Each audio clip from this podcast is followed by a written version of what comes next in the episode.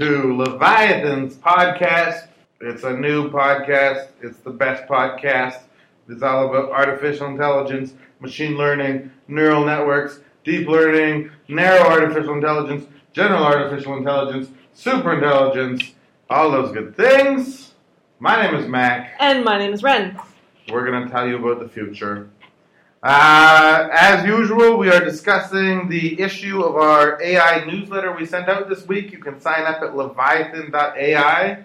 You can also go find probably the best Medium post we've ever written for the Leviathan account uh, on Medium today. Look it up. It is about living forever in a digital world, and uh, I think you'll enjoy it. I think you should check it out. That being said, we are going to jump into the rest of our discussion. First one is from a friend of mine named Sandy. Sandy's the best. She runs Quib. She's a non technical startup founder who's taken a real interest in bots and has been figuring out how to use bots, even in this weird uh, sort of nascent stage where the technology is not really there for everybody to use casually. You don't really think of sending it to your grandma and being like, hey, grandma, use the stack to build a bot. but Sandy is kind of working her way through that. What did she say in her piece, Ren? Uh, so lots of really interesting information about which frameworks and tools people are using. Um, it seems like the majority are still doing custom stuff. That the tools that are out there just aren't doing what people want them all to do. But the MSFT bot framework was pretty popular, and Wit.ai is pretty popular for the NLP. Um, I remember Wit. I thought the big one, I think it was Motive.io. Was that the one that came out that was supposed to be the, like, literally anybody, the, the WordPress of bots? oh, yeah. Guess how many people are using it?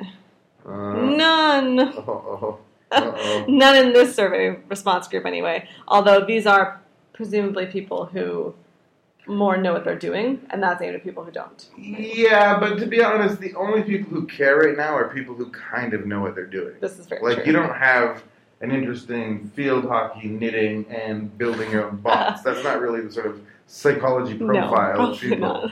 Who are into this.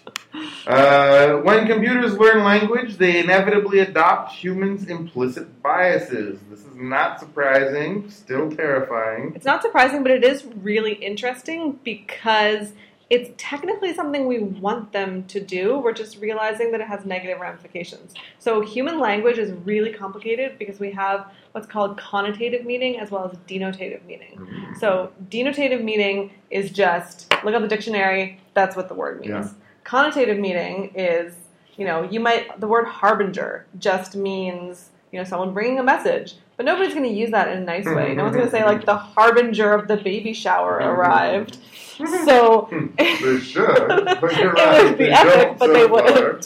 so it has a connotative meaning that doesn't exist in the dictionary. So it's great that computers can learn to pick up on connotative meanings. The problem is when those meanings are biased in really negative ways. It turns out that we're all assholes. And, Yeah, and so we're all sexist and we're all racist, Yeah, and yeah, yeah. so it's picking stuff. these some things up as well, and it's a problem. Uh, we need to write a blog post about AI, and the like terrible truth-telling mirror. Yeah, no There's some kidding. great metaphor in this whole like you look in the mirror and what looks back at you is the truth Uh-huh. about you, and it looks like you, but it's got sort of hard lines and all the things you didn't want to admit. Yep. Look for that piece coming soon. How tech giants are devising real ethics for artificial intelligence. Is this finally happening? Is this a thing? It is happening. It's a thing. It's kind of cool. A bunch of the big companies are getting together and coming up with uh, self regulating rules. So it's still very, very early days. They haven't named what that organization is going to be, but we're looking at Alphabet, Amazon, Facebook, IBM, and Microsoft all getting together and talking about this stuff. Those are those are the ones. That Those are the ones. Yeah. No Apple though. Interestingly, no. Those greedy bastards. Sorry, Steve or Tim or whatever your name is now. Uh, turning learning, Turing learning allows machines to learn by observation. So this is an interesting one because we actually had an article last week that was talking about a computer learning through observation, and Mac was really doubtful about whether or not that's what it was actually doing. So this is a totally different example of the same feat, which is that they programmed a whole bunch of bots to do something, and then they got another swarm of bots to watch them and learn from them.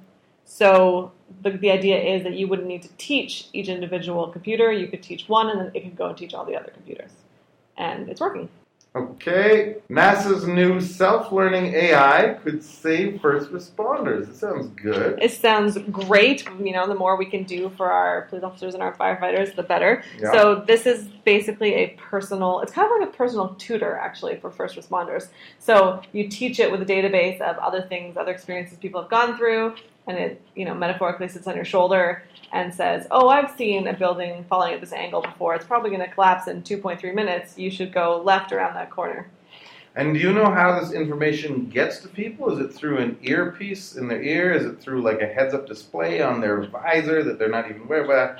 How do they get this information? Do we know? I think they're still in early days. It hasn't been rolled out yet, so there weren't a lot of details of what it's actually going to end up looking like. I guess that's not the hard part. The hard part is um, getting It's the training information it. and training it Yeah. with the information. Once you're dealing with the output, there's a bunch of ways you could do that. Yeah. Um, this time we're going to go through our quick links first and then our article of the week because I'm Hmm. excited about the article of the week. In our quick links, Moscow Institute of Physics and Technology joins Facebook's AI project. Pretty straightforward. Yeah, it is. I worry about Russia and the role that they're going to play in the future of the world and Mhm. the amount of information sharing that will continue to go on between their great nation and many others. So we'll see. Uh, reviews AI for product management raises $4 million. I'm kind of a product manager for a living. Yeah. Not a particularly good one, but I do do it. And I have no idea how I would use AI to make me better at this. That is an excellent, excellent question. You'd probably tell me that I was about to screw everything up, and I would say I already know that. Thank you. Uh, DefinedCrowd gets 1.1 to build a platform for speech apps. So we're all trying to conquer speech, so Yeah. another step towards it. I don't really understand what the platform for speech apps does, but that there is one makes sense, and that it's a big enough opportunity to get a million dollars also makes Yeah, sense. Yeah, Alexa is one of the funders. Okay. So. Yeah, you got the right people on board. Yeah. Um, last, the article of the week. This is a big thing. This is we're talking we're talking timelines here. We're talking about a respectable amount of time. We're measuring ourselves in centuries. Finally. 100 year study, 100 year study on artificial intelligence is being led by Stanford. So they came up with the idea two years ago, and it's taken them two years to get the first report out. So the first report report has officially been released, and they're going to put a new one out every five years, looking at how AI is affecting and changing our society, so they can kind of track it and make sure it's not going to kill us all. I, would- I like this. I mean, I think it's great. We are so bad at looking far and planning Yeah, yeah, projects yeah, that take a hundred years. Can you think of like any other project where someone's No. gone into it and gone, okay, this will take a hundred years. I think it'll be really good by the end of it. The only other thing that's not nearly as long, or maybe is like academic, was that movie they made about the seven babies every seven years. Yeah. They checked in and they saw how they're doing. That was cool. Ah, her name is Ren, And his name is Mac. and you are listening to Leviathan's podcast. We love you. We miss you. We will see you next week. Bye.